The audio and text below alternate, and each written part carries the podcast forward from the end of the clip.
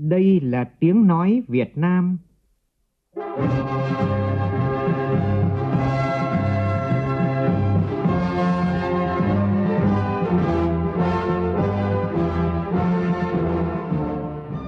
Việt Nam. Là tiếng nói Việt Nam phát thanh từ Hà Nội, thủ đô nước Cộng hòa xã hội chủ nghĩa Việt Nam.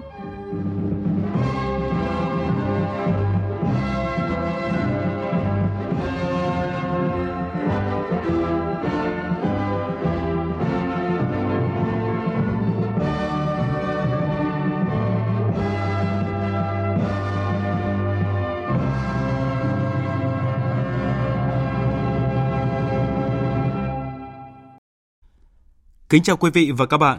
Mời quý vị và các bạn nghe chương trình Thời sự trưa của Đài Tiếng Nói Việt Nam với những nội dung chính sau đây.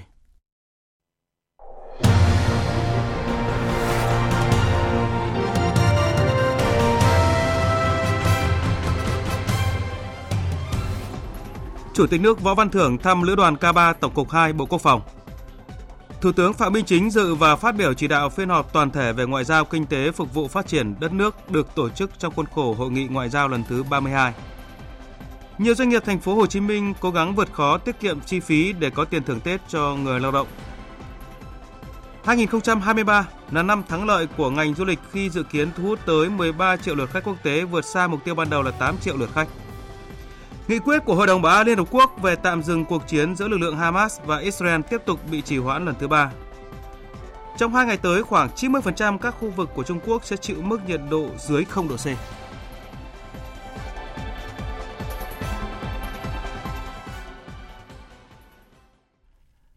Bây giờ là tin chi tiết. Tổng Bí thư Nguyễn Phú Trọng vừa ký ban hành nghị quyết số bốn mươi sáu của Bộ Chính trị về đổi mới nâng cao chất lượng hoạt động của Hội Nông dân Việt Nam, đáp ứng yêu cầu nhiệm vụ cách mạng trong giai đoạn mới.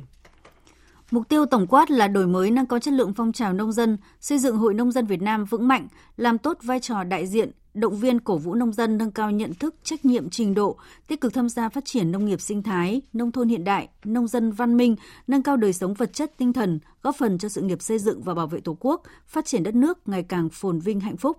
Nghị quyết đưa ra một số mục tiêu như sau: hàng năm phấn đấu đào tạo bồi dưỡng nghề cho từ hai trăm năm mươi nghìn hội viên nông dân, lao động nông thôn trở lên, bồi dưỡng nâng cao trình độ kỹ năng cho năm mươi nghìn nông dân xuất sắc, nông dân sản xuất kinh doanh giỏi cấp huyện trở lên, thành lập mới năm nghìn tổ hội nông dân nghề nghiệp, năm trăm chi hội nông dân nghề nghiệp, vận động từ bốn trăm năm mươi nghìn hội viên nông dân trở lên tham gia tổ hợp tác, hợp tác xã, thành lập mới một nghìn tổ hợp tác trong lĩnh vực nông nghiệp và hai trăm hợp tác xã nông nghiệp. sáu mươi phần trăm số hộ nông dân trở lên đăng ký phấn đấu, trong đó có năm mươi phần trăm số hộ đăng ký trở lên đạt danh hiệu sản xuất kinh doanh giỏi các cấp. Nhân dịp kỷ niệm bảy mươi chín năm ngày thành lập Quân đội Nhân dân Việt Nam và ba mươi tư năm ngày Hội Quốc phòng toàn dân, sáng nay Chủ tịch nước Võ Văn Thưởng đến thăm kiểm tra công tác huấn luyện sẵn sàng chiến đấu tại Lữ đoàn K ba Tổng cục hai Bộ Quốc phòng.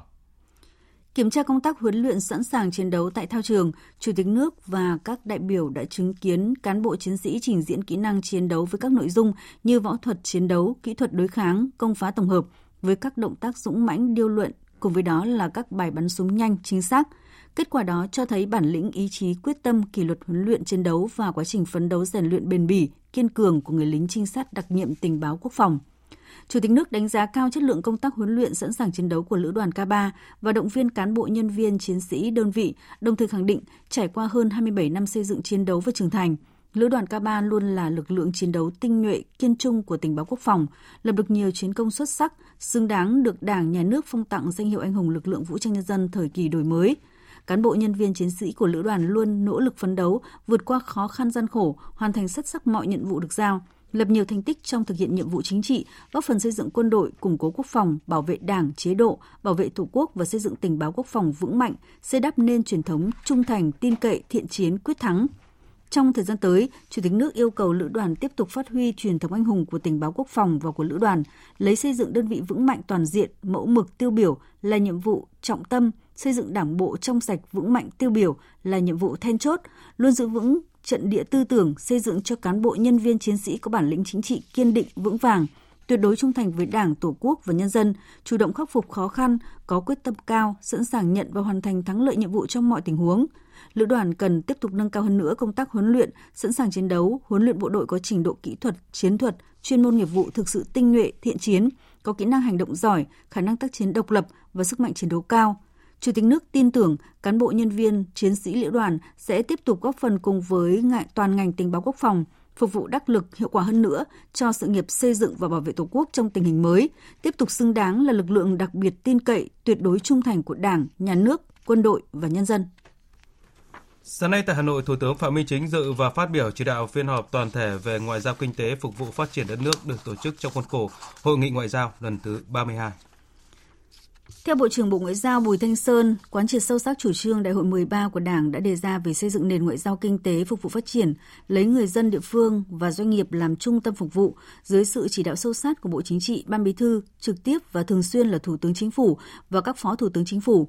Công tác ngoại giao kinh tế đã có những bước phát triển mới theo hướng toàn diện, thực chất và hiệu quả hơn, đóng góp quan trọng vào các thành tựu chung của ngành ngoại giao. Các hoạt động ngoại giao kinh tế đã mở rộng và làm sâu sắc hơn hợp tác kinh tế với nhiều đối tác, góp phần đảm bảo kinh tế vĩ mô, các cân đối lớn, thúc đẩy tăng trưởng kinh tế, đẩy mạnh xuất nhập khẩu, thu hút nhiều nguồn lực mới, bao gồm cả ép đê i, ô đê a, khoa học công nghệ, đưa Việt Nam vào nhóm bốn mươi nền kinh tế lớn nhất thế giới và hai mươi nền kinh tế hàng đầu về thương mại và thu hút đầu tư nước ngoài.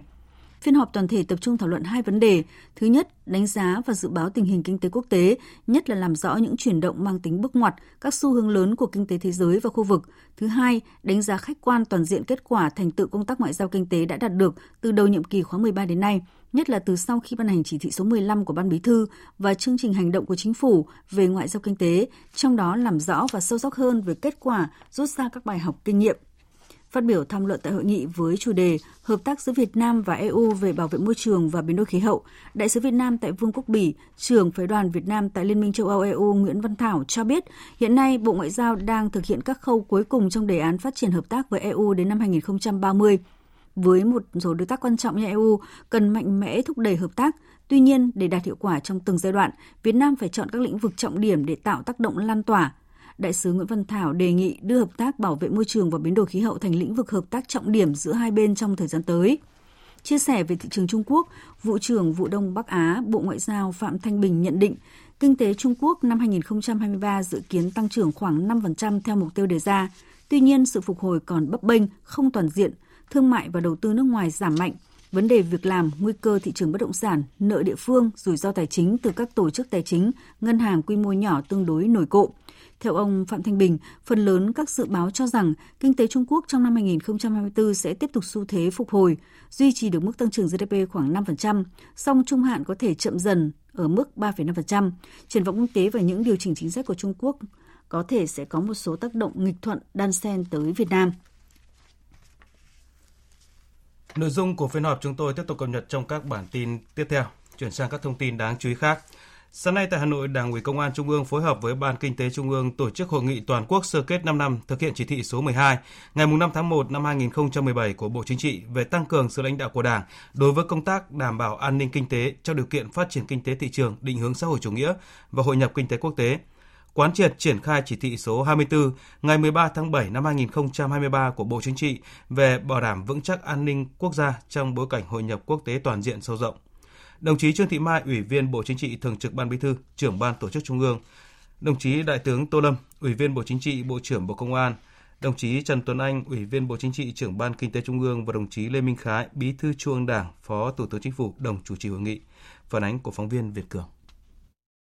Tại hội nghị, các đại biểu đã đánh giá khách quan toàn diện tình hình, kết quả triển khai thực hiện chỉ thị số mười hai và quán triệt triển khai thực hiện chỉ thị số hai mươi tư, thống nhất nâng cao nhận thức, ý thức trách nhiệm và huy động sức mạnh tổng hợp của toàn Đảng, toàn quân, cả hệ thống chính trị và nhân dân về bảo đảm vững chắc an ninh quốc gia trong bối cảnh hội nhập quốc tế toàn diện sâu rộng.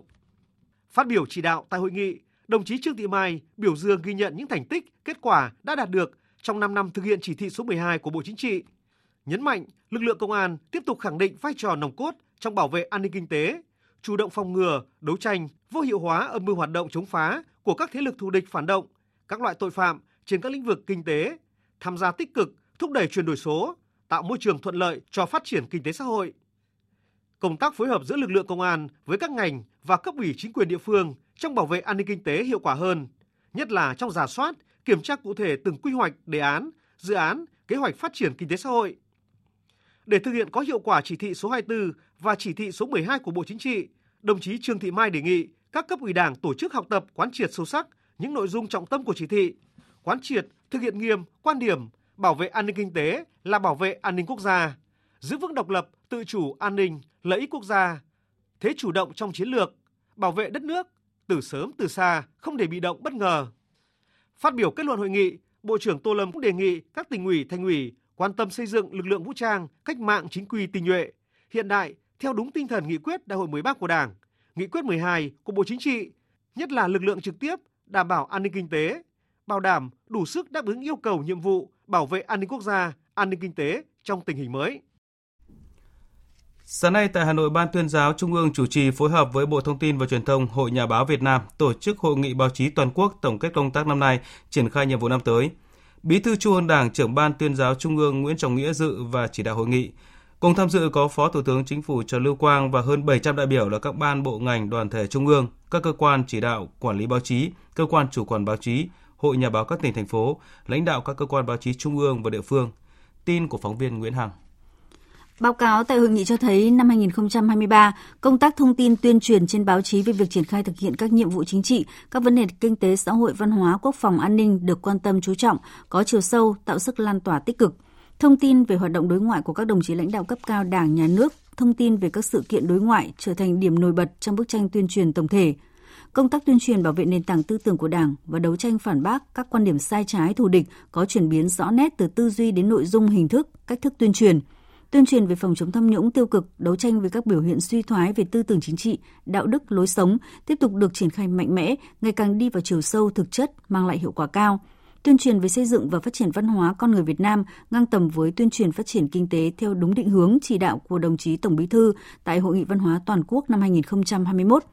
Phó Thủ tướng Trần Lưu Quang cho rằng năm hai không hai tư sẽ gặp nhiều khó khăn, thách thức. Sự phát triển mạnh mẽ của khoa học công nghệ về ChatGPT, công nghệ trí tuệ nhân tạo A I đang có những ảnh hưởng rất lớn đến người làm báo.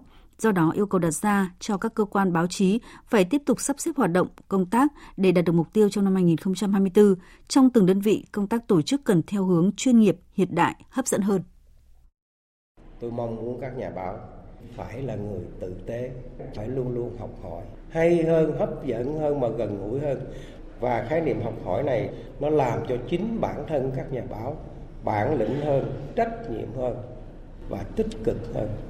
Đối với cơ quan chủ quản phải trách nhiệm hơn, sâu sắc hơn, tăng cường kiểm tra giám sát nhiều hơn. Thưa quý vị và các bạn, bốn công trình nghiên cứu khoa học mang tính đột phá có tác động sâu rộng tới người dân trên toàn thế giới đã được vinh danh trong lễ trao giải thưởng khoa học công nghệ toàn cầu VinFuture hai không hai ba diễn ra tối qua tại Hà Nội. Tin của phóng viên Vũ Dũng và Tạ Lan. Chủ điểm của giải thưởng VinFuture mùa ba là chung sức toàn cầu, đề cao tầm quan trọng của sự hợp tác toàn cầu để làm nên những công nghệ đột phá có tác động trên diện rộng. Bốn công trình đạt giải đã xuất sắc vượt qua gần một nghìn bốn trăm đề cử ấn tượng đến từ chín mươi quốc gia và vùng lãnh thổ trên thế giới. Đây đều là các sáng kiến đột phá có tác động sâu rộng tới hiện tại và tương lai của nhân loại, thuộc các lĩnh vực quan trọng và có tác động ngày càng rõ rệt đến đời sống của hàng tỷ người trên thế giới, gồm năng lượng xanh và bền vững, ứng phó với biến đổi khí hậu, nông nghiệp bền vững và an ninh lương thực cùng y học sức khỏe. Giải thưởng chính với trị giá ba triệu đô la Mỹ cho bốn nhà khoa học người Australia, Mỹ, Maroc và người Nhật Bản với phát minh đột phá kiến tạo nền tảng bền vững cho năng lượng xanh thông qua việc sản xuất bằng pin mặt trời và lưu trữ bằng pin lithium-ion. Đây là công trình đột phá chung sức tạo nên cuộc cách mạng về năng lượng xanh bền vững cho thế giới hiện tại. Bày tỏ sự xúc động khi được trao giải thưởng VinFuture, các nhà khoa học cũng mong muốn các công nghệ này sẽ giúp thế giới vượt qua thách thức và phát triển bền vững. Tôi thực sự vô cùng vinh dự được nhận giải thưởng chính của VinFuture hai không hai ba ngày hôm nay. Tôi xin được gửi lời cảm ơn tới không chỉ những nhà khoa học ở đây mà còn là những nhà khoa học ở khắp nơi trên thế giới, những người đang nỗ lực không ngừng để giúp chúng ta chuyển dịch từ nhiên liệu hóa thạch sang các nguồn nhiên liệu bền vững hơn. Cái công nghệ pin lithium-ion thì cũng đã được sử dụng với số lượng rất là lớn vào năm ngoái và số lượng này đang ngày càng tăng lên năm này qua năm khác. Và tương lai thì sẽ nằm ở trong các cái phương tiện xe chạy điện và tôi hy vọng lần sau tôi tới Việt Nam tôi sẽ thấy thêm nhiều xe điện hơn nữa với không khí ngày càng trong lành hơn. Loại pin lithium ion nhỏ, nhẹ, có thể sạc được Và đây chính là công cụ để chúng ta thúc đẩy một xã hội linh động hơn, bền vững hơn. Hãy cùng nhau, cùng nhau tin vào tương lai của chúng ta. Chúng ta có thể làm được. Xin cảm ơn. Ba giải đặc biệt mỗi giải trị giá năm trăm nghìn đô la Mỹ dành cho các nhà khoa học nữ, các nhà khoa học đến từ các nước đang phát triển và nhà khoa học nghiên cứu những lĩnh vực mới cũng đã tìm ra chủ nhân. Trong số này, lần đầu tiên một nhà khoa học Việt Nam được vinh danh đó là giáo sư Võ Tòng Xuân, Đại học Cần Thơ. Ông cùng với giáo sư Gudep Singh Khus, người Mỹ gốc Ấn Độ, được vinh danh vì những đóng góp quan trọng trong phát minh và phổ biến nhiều giống lúa năng suất cao, kháng bệnh tốt, góp phần củng cố an ninh lương thực toàn cầu. Khai trương đường bay đầu tiên của hãng hàng không Hàn Quốc tới Lâm Đồng.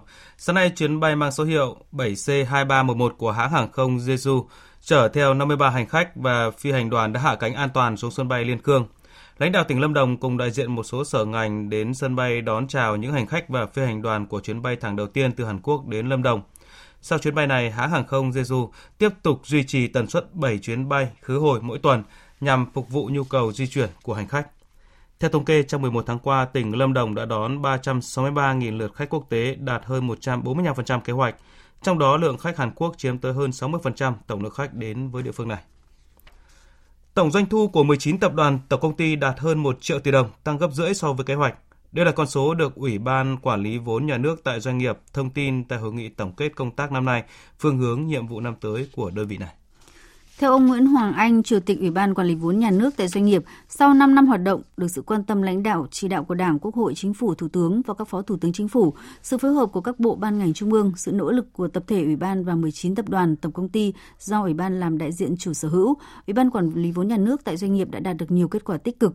Các tập đoàn, tổng công ty tiếp tục thể hiện vai trò nòng cốt trong một số ngành lĩnh vực, tạo nguồn thu đáng kể cho ngân sách nhà nước, góp phần đảm bảo cho các cân đối lớn, ổn định kinh tế vĩ mô, góp phần xây dựng phát triển hệ thống kết cấu hạ tầng, tạo động lực phát triển cho các ngành lĩnh vực và cả nền kinh tế và thực hiện tốt chính sách an sinh xã hội. Tổng cục thuế vừa yêu cầu Cục thuế các địa phương quyết liệt triển khai hiệu quả việc lập hóa đơn điện tử đối với hoạt động kinh doanh bán lẻ xăng dầu theo chỉ đạo của Thủ tướng Chính phủ.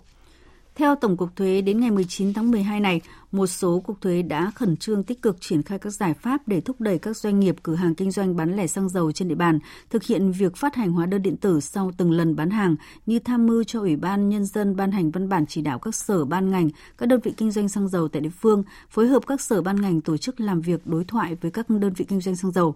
Tuy nhiên, một số đơn vị thuế mới chỉ dừng lại ở mức độ tuyên truyền, chưa có phân công nhiệm vụ cụ thể đến từng phòng, từng cán bộ quản lý để triển khai chỉ đạo của Thủ tướng Chính phủ, Bộ trưởng Bộ Tài chính và Tổng cục Thuế. Do đó, Tổng cục Thuế yêu cầu Cục trưởng Cục Thuế tỉnh, thành phố tiếp tục chỉ đạo khẩn trương thực hiện ngay các nhiệm vụ, quyết liệt yêu cầu các đơn vị kinh doanh bán lẻ xăng dầu phát hành hóa đơn điện tử sau từng lần bán hàng theo quy định của pháp luật. Trước đó, đầu tháng mười hai này, Thủ tướng Chính phủ đã ban hành công điện yêu cầu các bộ ngành địa phương tăng cường quản lý sử dụng hóa đơn điện tử đối với hoạt động kinh doanh bán lẻ xăng dầu, thời gian hoàn thành trong tháng mười hai năm nay. Tối qua, tại Trung tâm Văn hóa Kinh Bắc diễn ra lễ khai mạc Hội chợ Công thương và Sản phẩm ô cốp Bắc Ninh hai không hai ba. Diễn ra đến hết ngày hai mươi sáu tháng mười hai, hội chợ có quy mô bốn trăm gian hàng, được bố trí thành ba khu, tập trung trưng bày các sản phẩm công nghiệp nông thôn, công nghiệp hỗ trợ, sản phẩm tiểu thủ công nghiệp, sản phẩm ô cốp, sản phẩm nông nghiệp công nghệ cao, các sản phẩm máy móc thiết bị chế tạo, hàng tiêu dùng, đồ gia dụng, hàng thủ công mỹ nghệ, sản phẩm làng nghề, đồ điện, điện tử và công nghệ thông tin, thời trang của các doanh nghiệp, cơ sở sản xuất kinh doanh trong và ngoài tỉnh, các hiệp hội ngành hàng, các làng nghề. Đây là hoạt động nằm trong chương trình khuyến công quốc gia năm hai không hai ba nhằm thúc đẩy hoạt động kết nối giao thương, xúc tiến thương mại các sản phẩm công nghiệp nông thôn, sản phẩm ô cốp trong và ngoài tỉnh và là cơ hội để các doanh nghiệp, hợp tác xã, cơ sở sản xuất kinh doanh các tỉnh, thành phố trong cả nước giới thiệu những sản phẩm tiêu biểu, sản phẩm chủ lực đến người tiêu dùng. Hôm nay, Sở Công Thương Thành phố Hồ Chí Minh phối hợp cùng các đơn vị tổ chức khai mạc hội nghị kết nối cung cầu giữa Thành phố Hồ Chí Minh và các tỉnh, thành phố trong năm nay. Hội nghị năm nay có bốn mươi lăm địa phương trên cả nước đăng ký tham gia, không chỉ mang đến Thành phố Hồ Chí Minh hàng nghìn đặc sản vùng miền mà còn trình diễn mười chín không gian văn hóa làng nghề đặc sắc. Bên cạnh đó, chuỗi sự kiện trong khuôn khổ hội nghị kết nối cung cầu giữa Thành phố Hồ Chí Minh và các tỉnh, thành phố trong năm hai không hai ba tiếp tục tạo điều kiện thuận lợi kết nối doanh nghiệp với doanh nghiệp, trao đổi trực tiếp giữa mười hai hệ thống phân phối, năm sàn thương mại điện tử và hơn một nghìn nhà cung cấp đến từ các tỉnh, thành phố trên cả nước. Năm nay là năm cao điểm Thành phố Hồ Chí Minh đẩy mạnh liên kết vùng với hoạt động tổ chức tổng kết và ký hợp tác phát triển kinh tế xã hội lên đến ba mươi tám tỉnh thành thuộc năm vùng kinh tế. Trong đó, chương trình kết nối cung cầu là một hoạt động cấp vùng nhằm cụ thể hóa cam kết của lãnh đạo Thành phố Hồ Chí Minh trong lĩnh vực thương mại kinh tế. Đây cũng là hoạt động kết nối hai chiều, không chỉ hỗ trợ địa phương tiêu thụ sản phẩm mà còn bổ sung nguồn hàng bình ổn thị trường, đáp ứng nhu cầu đa dạng của người tiêu dùng Thành phố Hồ Chí Minh. Chương trình kết nối cung cầu được đánh giá là công cụ hiệu quả đưa đặc sản vùng miền đến với người tiêu dùng Thành phố Hồ Chí Minh, nhất là các dịp lễ Tết.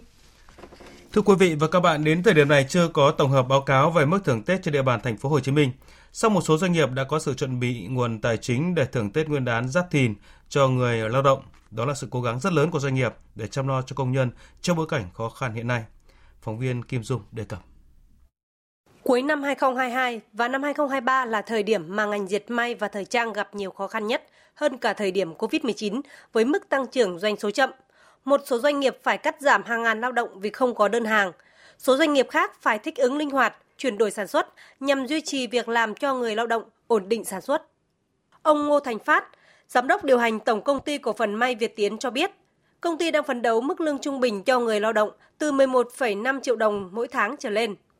Chúng tôi vẫn đảm bảo với cái cường độ làm việc, á, năng suất lao động đạt được và giá trị đô đạt được thì bằng với năm hai không hai hai thì chúng tôi sẽ thưởng bằng với năm hai không hai hai. Ngoài tháng lương hợp đồng lao động, rồi chúng tôi thưởng hoàn thành nhiệm vụ, rồi chế độ chăm sóc của công đoàn nữa. Đó là những cái khoản mà chúng ta có để chúng ta chăm lo cho người lao động. Còn tại công ty trách nhiệm hữu hạn Đông Nam Việt Nam, chuyên sản xuất hàng may mặc có trụ sở ở huyện Hóc Môn, Thành phố Hồ Chí Minh. Đến thời điểm này, dù chưa có thông báo về thưởng Tết Nguyên đán năm hai không hai tư, nhưng công ty đã hé lộ chương trình bốc thăm trúng thưởng dịp cuối năm với giải thưởng tăng gấp đôi năm ngoái, có đến ba giải đặc biệt, mỗi giải hai chỉ vàng ét giê xê. Bà Huỳnh Khánh Trân, Chủ tịch Công đoàn Công ty cho biết, Ban giám đốc công ty có bỏ ra một số kinh phí là năm trăm triệu để tổ chức tất niên. Còn về thưởng thì qua tháng một sẽ thông báo. Công đoàn sẽ hỗ trợ tiền mặt cho công nhân đoàn viên và một phần quà lưu niệm. Công đoàn sẽ tổ chức bốc thăm trúng thưởng trong tiệc tất niên. Theo Liên đoàn Lao động quận Bình Tân, Thành phố Hồ Chí Minh, đến ngày mười sáu tháng mười hai đã có bảy mươi trên một trăm bảy mươi tám doanh nghiệp có từ ba mươi lao động trở lên trên địa bàn quận thông tin về kế hoạch thưởng Tết Nguyên đán Giáp Thìn hai không hai tư cho người lao động. Hiện Liên đoàn Lao động Thành phố Hồ Chí Minh đã triển khai kế hoạch chăm lo Tết hai không hai tư cho công nhân lao động trên địa bàn. Cụ thể, chương trình Tết Xung Vầy Xuân Tri Ân dự kiến chăm lo cho mười ba nghìn gia đình đoàn viên người lao động có hoàn cảnh khó khăn. Trong đó ưu tiên người lao động làm việc tại các doanh nghiệp bị cắt giảm giờ làm, không có điều kiện về quê đón Tết. Mỗi trường hợp được chăm lo một triệu đồng, gồm quà và tiền mặt. Các chương trình có dấu ấn và sức lan tỏa nhiều năm qua như tấm vé nghĩa tình Tết đoàn viên, gia đình công nhân vui Tết cùng thành phố, họp mặt công nhân vui Tết cùng thành phố tại khu nhà trọ trong dịp Tết vẫn được tiếp tục duy trì và nâng cao chất lượng. Ông Trần Đoàn Trung, Phó Chủ tịch thường trực Liên đoàn Lao động Thành phố Hồ Chí Minh cho biết. Những cái chương trình chúng tôi cố gắng làm sao để mở rộng cái đối tượng thụ hưởng nó cao nhất. Đồng thời đó thì chúng tôi cũng đã có cái chỉ đạo công đoàn cơ sở và công đoàn cấp trên cơ sở tập trung chăm lo trực tiếp cho những cái hoàn cảnh khó khăn ngay tại cái đơn vị của mình với cái mức hỗ trợ cao nhất, với cái sự chia sẻ nó sâu sắc nhất. Ngoài ra, nhằm hướng đến mục tiêu tiết kiệm giúp đoàn viên công đoàn các khu chế xuất, khu công nghiệp, thành phố sẽ tổ chức chín phiên chợ nghĩa tình Tết đoàn viên cho ba mươi nghìn công nhân, hỗ trợ năm trăm nghìn đồng một người trong dịp Tết năm hai không hai tư. Tiếp tục phối hợp Liên đoàn Lao động thành phố Thủ Đức, các liên đoàn lao động quận huyện tặng bốn nghìn phần quà Tết cho công nhân ở trọ có hoàn cảnh khó khăn đang làm việc tại các khu chế xuất, khu công nghiệp của thành phố Hồ Chí Minh. Tiếp theo chương trình thời sự trưa là một số thông tin thời tiết qua tổng hợp của biên tập viên Phương Anh.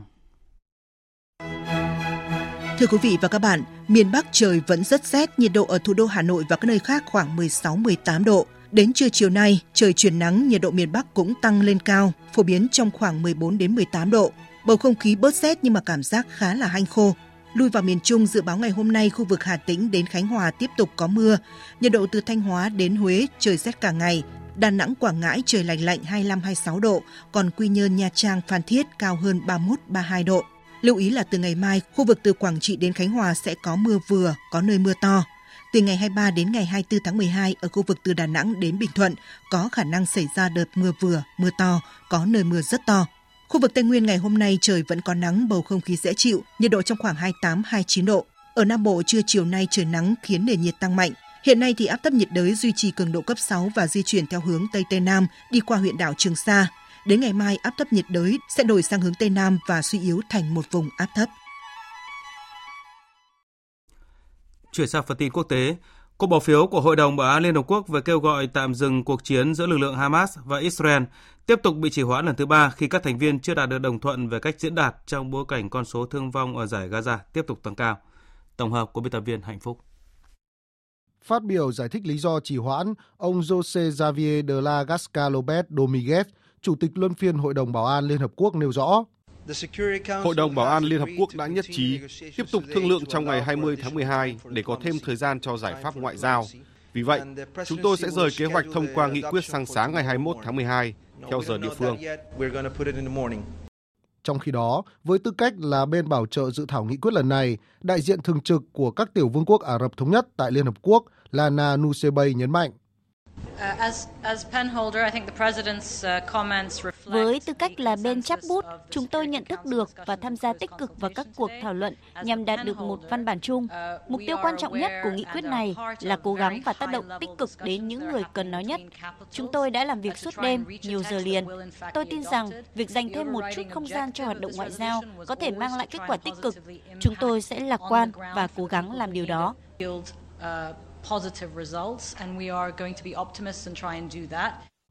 Việc trì hoãn cuộc bỏ phiếu lần thứ ba được đánh giá là tương đối bất ngờ khi trước đó các thành viên Hội đồng Bảo an Liên Hợp Quốc đã có cuộc đàm phán căng thẳng về ngôn từ và chi tiết văn bản nghị quyết nhằm tránh phiếu phủ quyết từ phía Mỹ. Dự thảo nghị quyết bày tỏ mối quan ngại sâu sắc về tình hình nhân đạo đang xấu đi ở dải Gaza cũng như tác động nghiêm trọng của nó đối với dân thường, đồng thời yêu cầu các bên của cuộc xung đột không nêu đích danh Israel và Hamas, tạo điều kiện thuận lợi cho việc vận chuyển hàng viện trợ bằng đường bộ, đường biển và đường hàng không trên khắp dải Gaza, bao gồm cả việc vận chuyển qua cửa khẩu biên giới tại Karem Salum. Nỗi kinh hoàng mang tên các vụ tấn công nhằm vào các tàu chở hàng trên Biển Đỏ đã buộc Mỹ dùng các cùng các đối tác quyết định thành lập Liên minh An ninh gồm mười quốc gia để bảo vệ các tàu thương mại đi qua khu vực này. Liên minh đang tiếp tục được mở rộng khi có thêm nhiều quốc gia tuyên bố cùng tham gia. Chính phủ Đức hôm qua cho biết đang xem xét việc gia nhập liên minh do Mỹ lãnh đạo để chống lại các cuộc tấn công tàu chở hàng ở Biển Đỏ. Phát biểu trước báo giới, người phát ngôn chính phủ Đức, ông Anne Kollath, cho biết một số thông tin truyền thông cho rằng quân đội Đức không có lực lượng để đóng góp vào mục tiêu của chiến dịch. Điều đó là sai lầm. Bạn có thể xem trang web của quân đội chúng tôi. Chúng tôi có một trăm hai mươi tư tàu khu trục nhỏ, được thiết kế chính xác để bảo vệ một đơn vị. Trong quân đội, việc triển khai đến nơi cần thiết khi có biến động là một thông lệ tốt. Chúng tôi đã cắt cử hai tàu chiến tham gia chiến dịch. Cùng ngày, Bộ Quốc phòng Đan Mạch cũng cho biết nước này cũng sẽ tham gia Liên minh Hải quân quốc tế mới do Mỹ thành lập để chống lại các cuộc tấn công ở Biển Đỏ.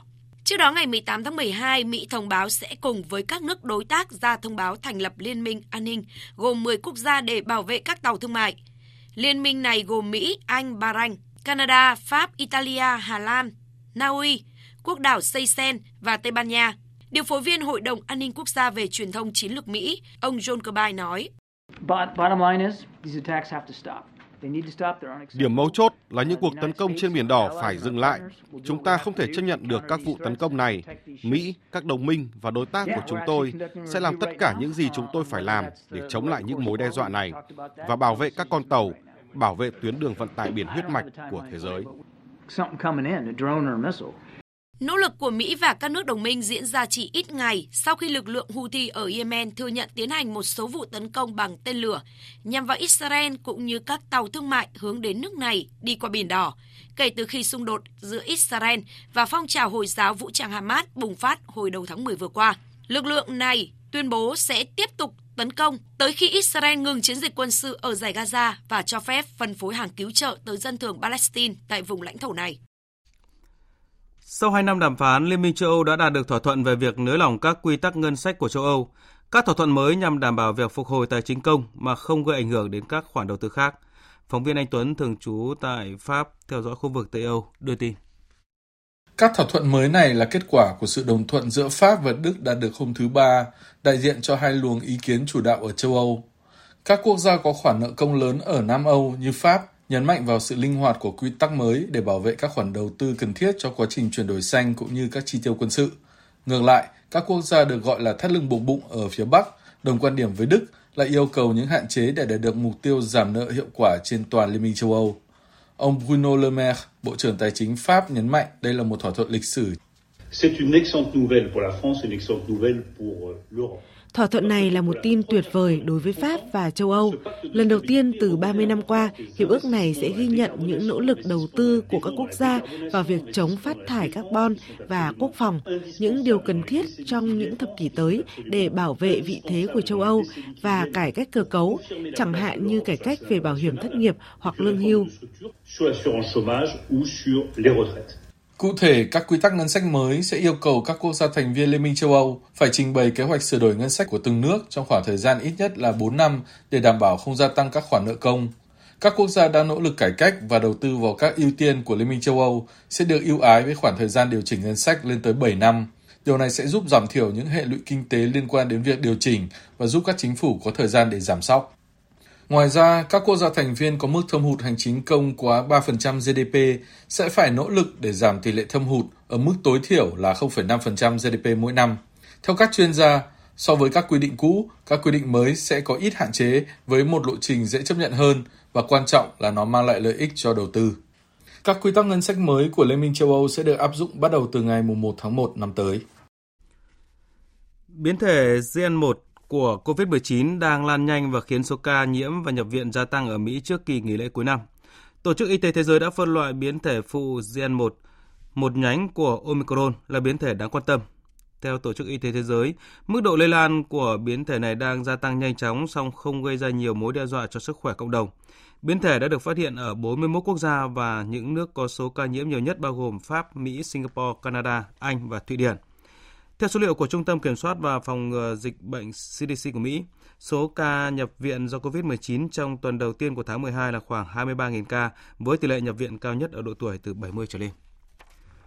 Mạng thời tiết Trung Quốc dự báo trong hai ngày tới khoảng chín mươi phần trăm các khu vực ở nước này sẽ bị đóng băng, tức nhiệt độ giảm xuống dưới không độ C. Đây là đợt lạnh diện rộng kỷ lục ở Trung Quốc. Phóng viên Bích Thuận, thường trú tại Trung Quốc, đưa tin. Trong số các thành phố lớn, nhiệt độ ở Nam Kinh sẽ giảm xuống âm một độ trong ngày hôm nay. Đây là lần đầu tiên trong mùa đông này, nhiệt độ thành phố này xuống dưới không độ C suốt cả ngày. Cùng ngày, nhiệt độ cao nhất ở Thượng Hải và Hàng Châu cũng là không và một độ, thiết lập mức thấp mới kể từ đầu mùa đông. Nhiệt độ thấp nhất ở thành phố Quảng Châu, tỉnh Quảng Đông và thành phố Phúc Châu, tỉnh Phúc Kiến ở khu vực miền Nam Trung Quốc vào sáng sớm hai mươi hai tháng mười hai chỉ có bốn độ C. Vào lúc sáu giờ sáng nay, Đài khí tượng Trung ương Trung Quốc tiếp tục phát đi cảnh báo nhiệt độ thấp màu vàng. Đây là mức cảnh báo khi nhiệt độ thấp nhất trong vòng hai mươi bốn giờ sẽ hoặc đã giảm xuống dưới âm mười lăm độ. Cơ quan này dự báo từ tám giờ ngày hai mươi mốt tháng mười hai đến tám giờ ngày hai mươi tư tháng mười hai, nhiệt độ thấp nhất hoặc nhiệt độ trung bình trong ngày một số khu vực ở vùng Tây Bắc, Nội Mông, miền Bắc, Đông Bắc, phía Nam Hoàng Hà và hầu hết khu vực miền Nam Trung Quốc sẽ thấp hơn năm độ, một số nơi thấp hơn bảy độ so với cùng kỳ trong lịch sử. Trước đó, nhiệt độ ở các thành phố miền Bắc Trung Quốc đã xuống mức thấp kỷ lục vào ngày hai mươi tháng mười hai. Trong đó, nhiệt độ ở Đại Đồng, thành phố cổ nổi tiếng với hơn ba triệu dân ở tỉnh Sơn Tây là âm ba mươi ba phẩy hai độ, trong khi nhiệt độ ở huyện Dương Khúc lân cận là âm hai mươi bảy độ. Mức nhiệt này còn thấp hơn kỷ lục về nhiệt độ thấp nhất mọi thời đại ghi nhận ở những khu vực này hôm mười bảy tháng mười hai.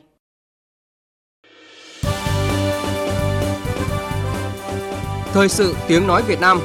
Thông tin nhanh, bình luận sâu, tương tác đa chiều.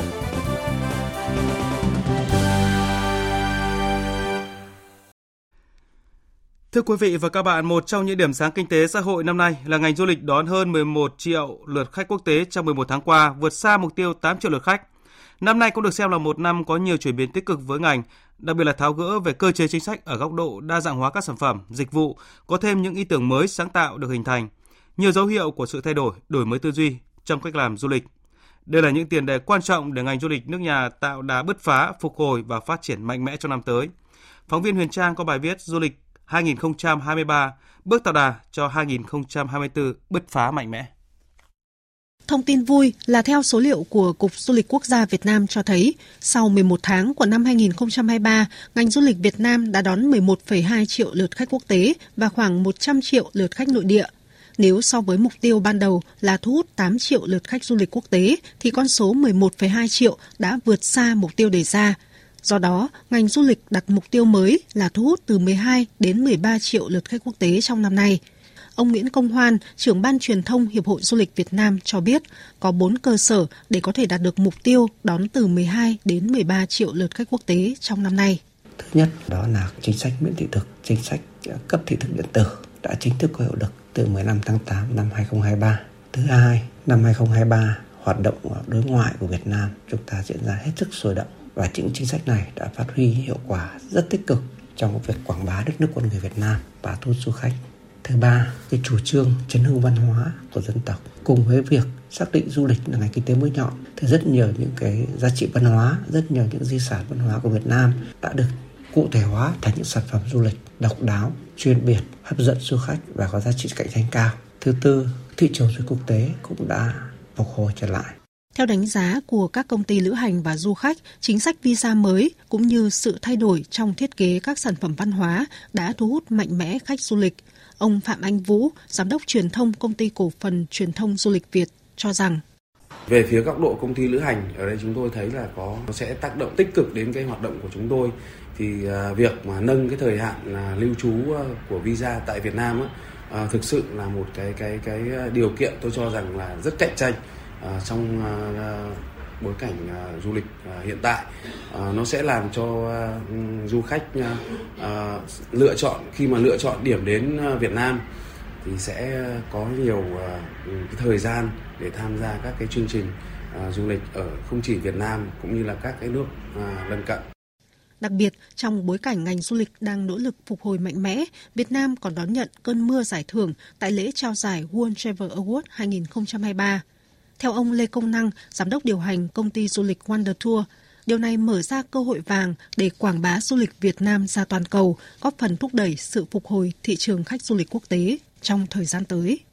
Giải thưởng World Travel Awards là giải thưởng quốc tế uy tín, có giá trị định hướng cao, mà việc ngành du lịch Việt Nam nhận được cơn mưa giải thưởng chắc chắn nó là cái cơ hội vàng để quảng bá du lịch Việt Nam ra toàn cầu.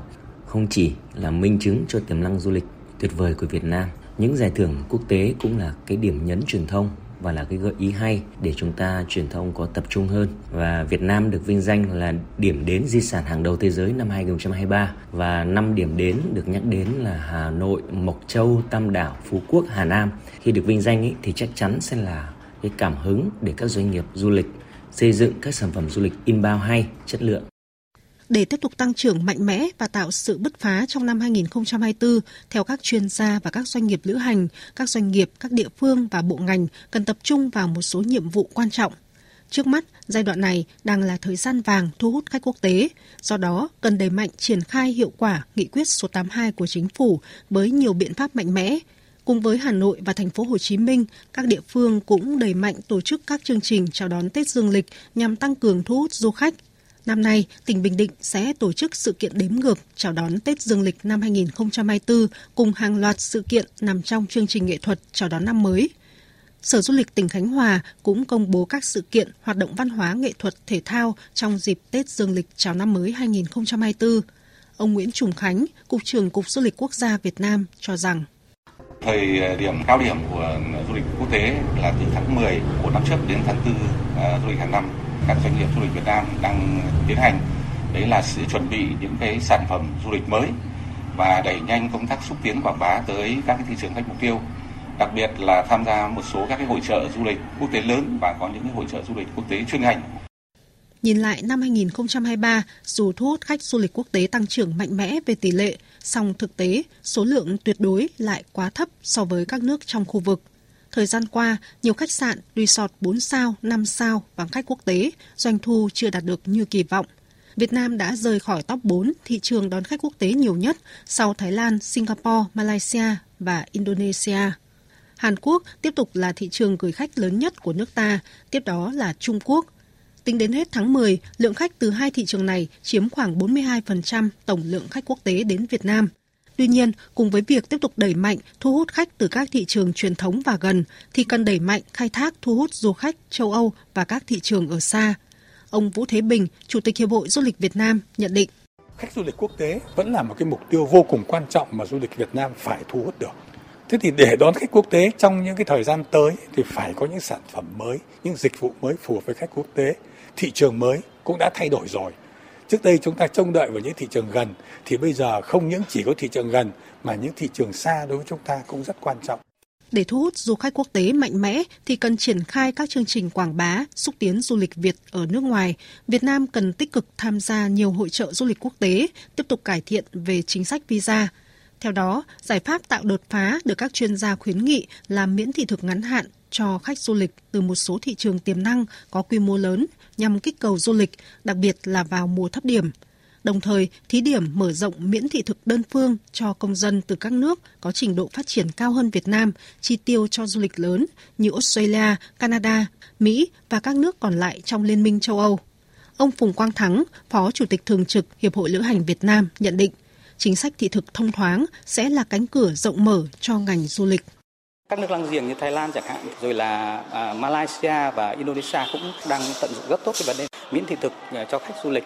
Thì do vậy đây là một trong những chính sách để có thể là giúp cho cái sự thuận tiện khi khách đến một cái điểm đến du lịch nào đó. Và đối với ngành du lịch nói chung thì rõ ràng khách lẻ đi rất đông. Do vậy là nếu mà người ta mà rất là dễ dàng để có thể làm thủ tục visa cũng như là xuất nhập cảnh Việt Nam thì rõ ràng là cái lượng khách mà có thể tiếp cận trực tiếp với các dịch vụ của ngành du lịch Việt Nam tại các điểm đến thì sẽ rất dễ dàng và thuận lợi hơn. Và đồng thời là đối với các doanh nghiệp mà đón khách đoàn thì rõ ràng cũng rất là thuận lợi khi mà tổ chức các đoàn và đặc biệt các đoàn khách đông chẳng hạn.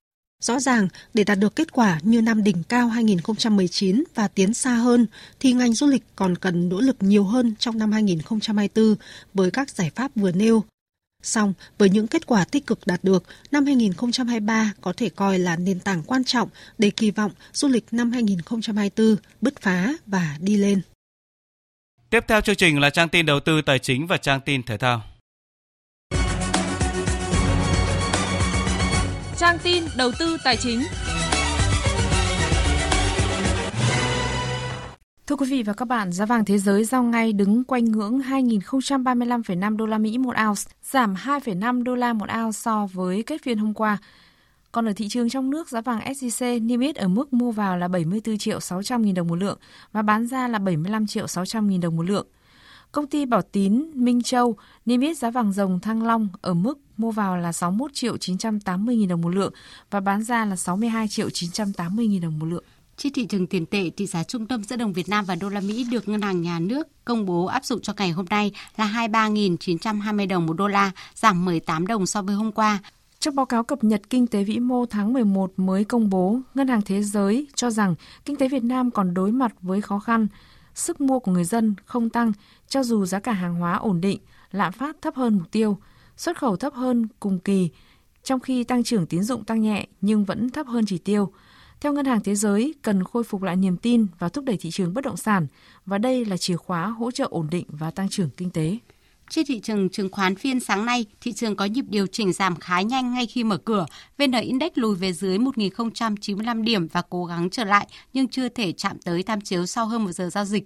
Trong phiên sáng nay, nhà đầu tư chú ý đến nhóm cổ phiếu nông nghiệp, điển hình là đê bê xê khi đang thu hút lực cầu tốt nhất, nhích hơn ba phần trăm và dẫn đầu thanh khoản sàn Thành phố Hồ Chí Minh. Kết thúc phiên giao dịch sáng nay, vê en Index ở mức một nghìn không trăm chín mươi sáu phẩy tám sáu điểm, hát en ích Index ở mức hai trăm hai mươi bảy phẩy bảy tám điểm. Đầu tư tài chính biến cơ hội thành hiện thực. Đầu tư tài chính biến cơ hội thành hiện thực. Thưa quý vị và các bạn, sau mười tám năm hoạt động, Tổng Công ty Đầu tư và Kinh doanh vốn nhà nước thuộc Ủy ban Quản lý vốn nhà nước tại doanh nghiệp đã thể hiện rõ vai trò của nhà đầu tư tài chính. Vai trò này sẽ được phát huy trong việc đầu tư kinh doanh các dự án trong các lĩnh vực hạ tầng, năng lượng và một số lĩnh vực then chốt khác của nền kinh tế. Phóng viên Hà Nho phỏng vấn ông Hồ Sĩ Hùng, Phó Chủ tịch Ủy ban Quản lý vốn nhà nước tại doanh nghiệp về nội dung này. Mời quý vị và các bạn cùng nghe.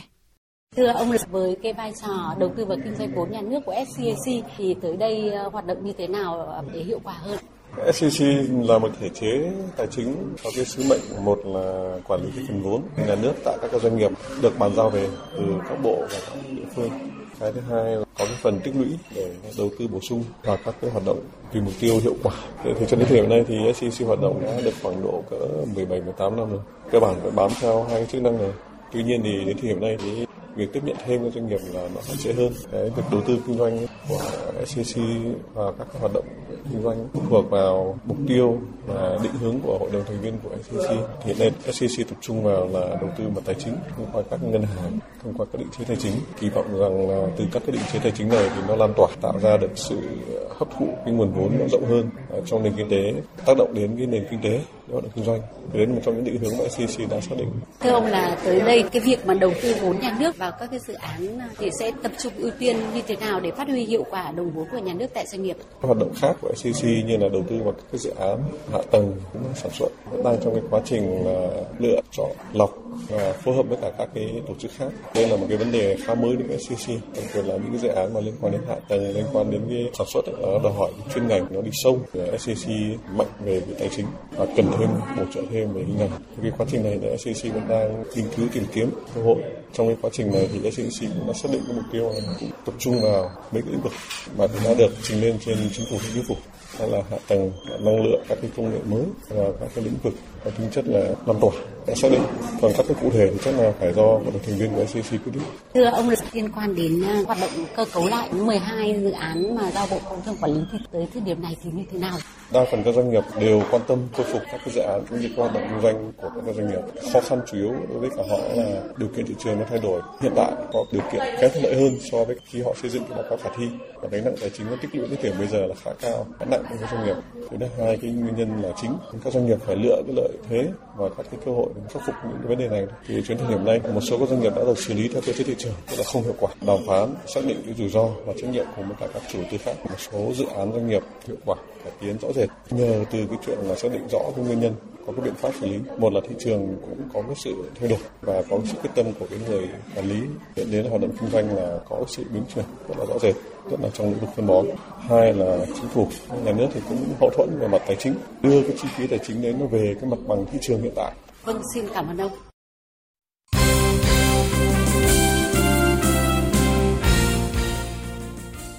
Thưa quý vị và các bạn, chiều mai, vòng bảy V-League hai không hai ba hai không hai tư khởi tranh. Lúc này, năm đội trong nhóm dẫn đầu đang bám sát nhau về điểm số. Khoảng cách giữa đội đứng nhất bảng là Becamex Bình Dương và đội xếp thứ năm là Maryland Quy Nhơn Bình Định chỉ có ba điểm. Vì vậy, cuộc đua không chỉ ở vòng bảy mà những vòng tiếp theo dự báo sẽ rất khốc liệt. Tâm điểm của vòng bảy là màn so tài giữa Becamex Bình Dương và Đông Á Thanh Hóa. Nếu thắng Thanh Hóa, Bình Dương sẽ duy trì được ngôi đầu bảng, còn nếu vượt qua Bình Dương, Thanh Hóa sẽ chiếm ngôi đầu của chính đối thủ. Trước trận đấu, huấn luyện viên Lê Huỳnh Đức cảnh báo các cầu thủ không được phép chủ quan. Tôi nghĩ là đây là một cái động lực cho các cầu thủ Bình Dương cũng như bản thân tôi. Chúng tôi có niềm tin, chúng tôi thi đấu tiếp những trận khác. Ở đây thật ra thì cũng chỉ mới là những trận đấu đầu. Tôi nghĩ là một chặng đường rất là dài. Các cầu thủ Bình Dương đừng vội mừng. Tôi nghĩ họ còn phải làm việc cực lực nhiều hơn nữa. Cũng ở vòng này, Thép Xanh Nam Định tiếp lờ bê Bank Hoàng Anh Gia Lai trên sân Thiên Trường vào chiều thứ Bảy. Với thất bại hai ba trước Bình Dương ở vòng sáu, Nam Định đã để mất ngôi đầu vào chính tay Bình Dương và rơi xuống vị trí thứ hai trên bảng xếp hạng. Huấn luyện viên Vũ Hồng Việt chia sẻ. Sau trận thua Bình Dương thì chúng tôi cũng sẽ phải xốc lại cái tinh thần để hướng tới những trận tiếp theo. Nhất là hai trận đầu tới chúng tôi thi đấu trên sân nhà. Mới đây, vận động viên của đội tuyển thể dục dụng cụ trẻ quốc gia Nguyễn Minh Chiết đã gặp phải một chấn thương nghiêm trọng trong lúc tập luyện và phải tiến hành phẫu thuật. Vận động viên sinh năm hai nghìn không trăm lẻ sáu gặp chấn thương khi thực hiện các động tác khó trên không và sau đó tiếp đệm mút bằng đầu. Huấn luyện viên Hầu Trung Linh, đội tuyển thể dục dụng cụ trẻ Việt Nam chia sẻ. Cái chấn thương này xảy ra thực ra thì nó là quá hữu và cực kỳ đột ngột. Khi xảy ra cái chấn thương này thì mọi người đều cảm thấy là ngoài cái sức tưởng tượng. Đây là cái cú sốc rất là lớn trong cái cuộc đời làm huấn luyện của mình. Hiện Minh Chiết đang được chăm sóc tại khu hồi sức khoa ngoại Bệnh viện Bạch Mai, Hà Nội. Lúc này, vận động viên mười bảy tuổi đã qua tình trạng hôn mê, có thể quan sát và lắng nghe mọi người xung quanh. Bác sĩ Lê Minh Quốc, Trung tâm gây mê hồi sức Bệnh viện Bạch Mai cho biết. Về thể thao ấy thì các bạn có thể tiếp đất, tiếp vùng cổ này, vùng gáy, vùng vai, nhưng mà đôi khi nó không có chấn thương, nhưng mà tùy bệnh nhân. Đối với cậu Chiết này mười bảy tuổi, mức độ bệnh là rất nặng nề. Chấn thương ở cổ C năm C sáu và mức a xê hát a gọi là mức độ nặng nhất của cái chấn thương này. Về bản thân ngành y chúng tôi là chúng ta luôn hy vọng cho bệnh nhân. Chúng ta luôn đặt một niềm hy vọng rất là cao. Mình sẽ làm hết sức cho bệnh nhân. Võ cổ truyền đã hình thành, phát triển tồn tại cùng với lịch sử của đất nước ta từ xưa đến nay. Không chỉ đơn thuần là rèn luyện kỹ năng, khả năng tự vệ, nâng cao thể lực con người, mà võ cổ truyền còn khơi dậy lòng yêu nước, niềm tự hào dân tộc, tinh thần thượng võ và tính nhân văn của người Việt Nam. Vì vậy, việc bảo tồn, phát huy võ cổ truyền của dân tộc là yêu cầu cấp thiết. Nhiều năm qua, các thế hệ võ sư, huấn luyện viên môn phái Hồng Lạc Việt đã lưu giữ nguyên vẹn những bài quyền, bài binh khí cổ chứa đựng nhiều tinh hoa võ học của dân tộc, phổ biến rộng rãi tới thế hệ trẻ và học sinh trong các nhà trường. Võ sư Vũ Văn Huy, trưởng chi phái Hồng Lạc Việt ở Mỹ Đức, Hà Nội cho biết. Võ thuật sẽ giúp ích cho các bạn rất là nhiều trong học đường. Thứ nhất là rèn cho các bạn về trí đức thể mỹ. Ngoài việc học võ thì chúng ta sẽ rèn cho các bạn về cái kỹ năng sống. Các bạn biết được sự tôn trọng người khác, là các bạn hiểu được là võ thuật giúp cho mình những cái gì đó cái sau này cho các bạn.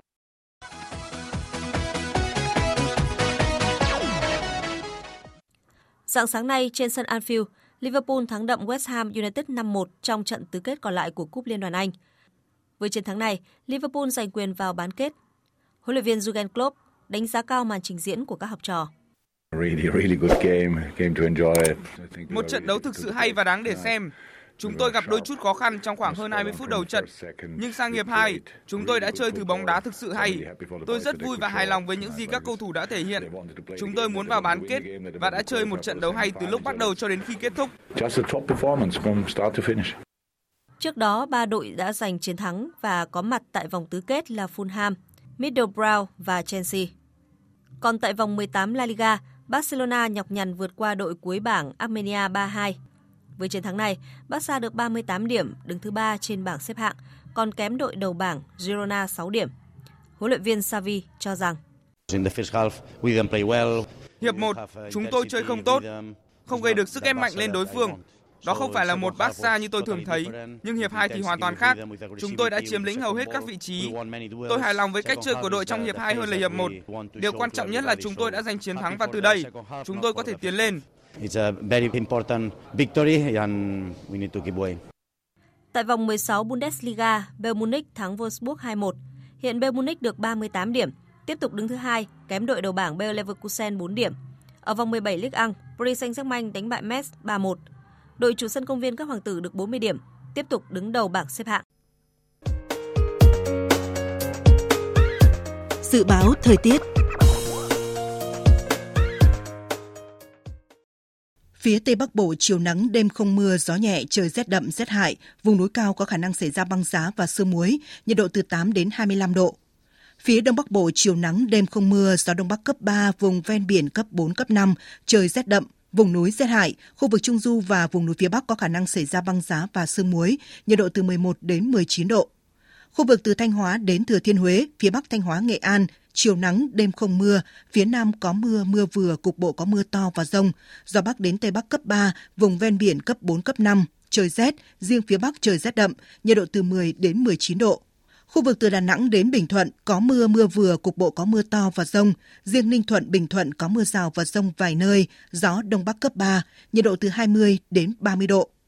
Tây Nguyên chiều nắng, đêm có mưa rào và dông vài nơi, gió Đông Bắc đến Đông cấp ba, nhiệt độ từ mười tám đến hai mươi chín độ. Nam Bộ chiều nắng, đêm có mưa rào và dông vài nơi, gió Đông Bắc đến Đông cấp ba, nhiệt độ từ hai mươi ba đến ba mươi tư độ. Khu vực Hà Nội chiều nắng, đêm không mưa, gió Đông Bắc cấp ba, trời rét đậm, nhiệt độ từ chín đến mười tám độ. Dự báo thời tiết biển, Bắc và Nam Vịnh Bắc Bộ không mưa, gió Đông Bắc cấp sáu, có lúc cấp bảy, giật cấp tám, cấp chín, biển động mạnh. Vùng biển từ Quảng Trị đến Quảng Ngãi và từ Bình Định đến Ninh Thuận có mưa rải rác ở ven bờ, gió Đông Bắc cấp sáu, cấp bảy, giật cấp tám, cấp chín, biển động mạnh. Vùng biển từ Bình Thuận đến Cà Mau có mưa rào và dông vài nơi, gió Đông Bắc cấp sáu, cấp bảy, giật cấp tám, cấp chín, biển động mạnh. Vùng biển từ Cà Mau đến Kiên Giang và Vịnh Thái Lan có mưa rào và dông vài nơi, gió Đông Bắc cấp bốn, cấp năm. Khu vực Bắc và giữa Biển Đông, khu vực quần đảo Hoàng Sa thuộc thành phố Đà Nẵng có mưa rải rác, gió Đông Bắc cấp sáu, cấp bảy, giật cấp tám, cấp chín, biển động mạnh. Khu vực Nam Biển Đông và khu vực quần đảo Trường Sa thuộc tỉnh Khánh Hòa có mưa rào và dông rải rác, gió Đông Bắc cấp sáu, giật cấp tám, riêng phía Tây cấp sáu, cấp bảy, giật cấp tám, cấp chín, biển động mạnh. Vừa rồi là phần tin dự báo thời tiết, bây giờ chúng tôi tóm lược những tin chính đã phát trong chương trình. Thăm và động viên cán bộ chiến sĩ Lữ đoàn Trinh sát đặc nhiệm K ba. Đây là một trong những đơn vị tình báo hành động chủ công của Tổng cục hai. Chủ tịch nước Võ Văn Thưởng mong muốn cán bộ, nhân viên, chiến sĩ của Lữ đoàn luôn cố gắng phấn đấu vượt qua khó khăn, góp phần xây dựng quân đội, củng cố quốc phòng, xây dựng tình báo quốc phòng vững mạnh, xây đắp nên truyền thống, trung thành, tin cậy, thiện chiến, quyết thắng.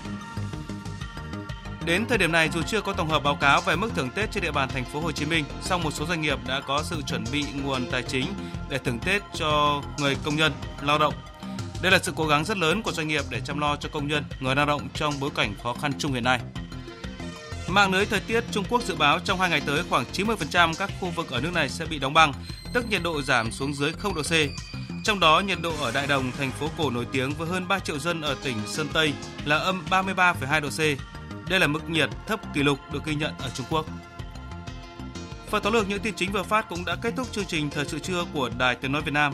Chương trình do các biên tập viên Nguyễn Hằng, Thanh Trường, Hùng Cường biên soạn thực hiện với sự tham gia của kỹ thuật viên Hồng Huệ. Chịu trách nhiệm nội dung Nguyễn Vũ Duy.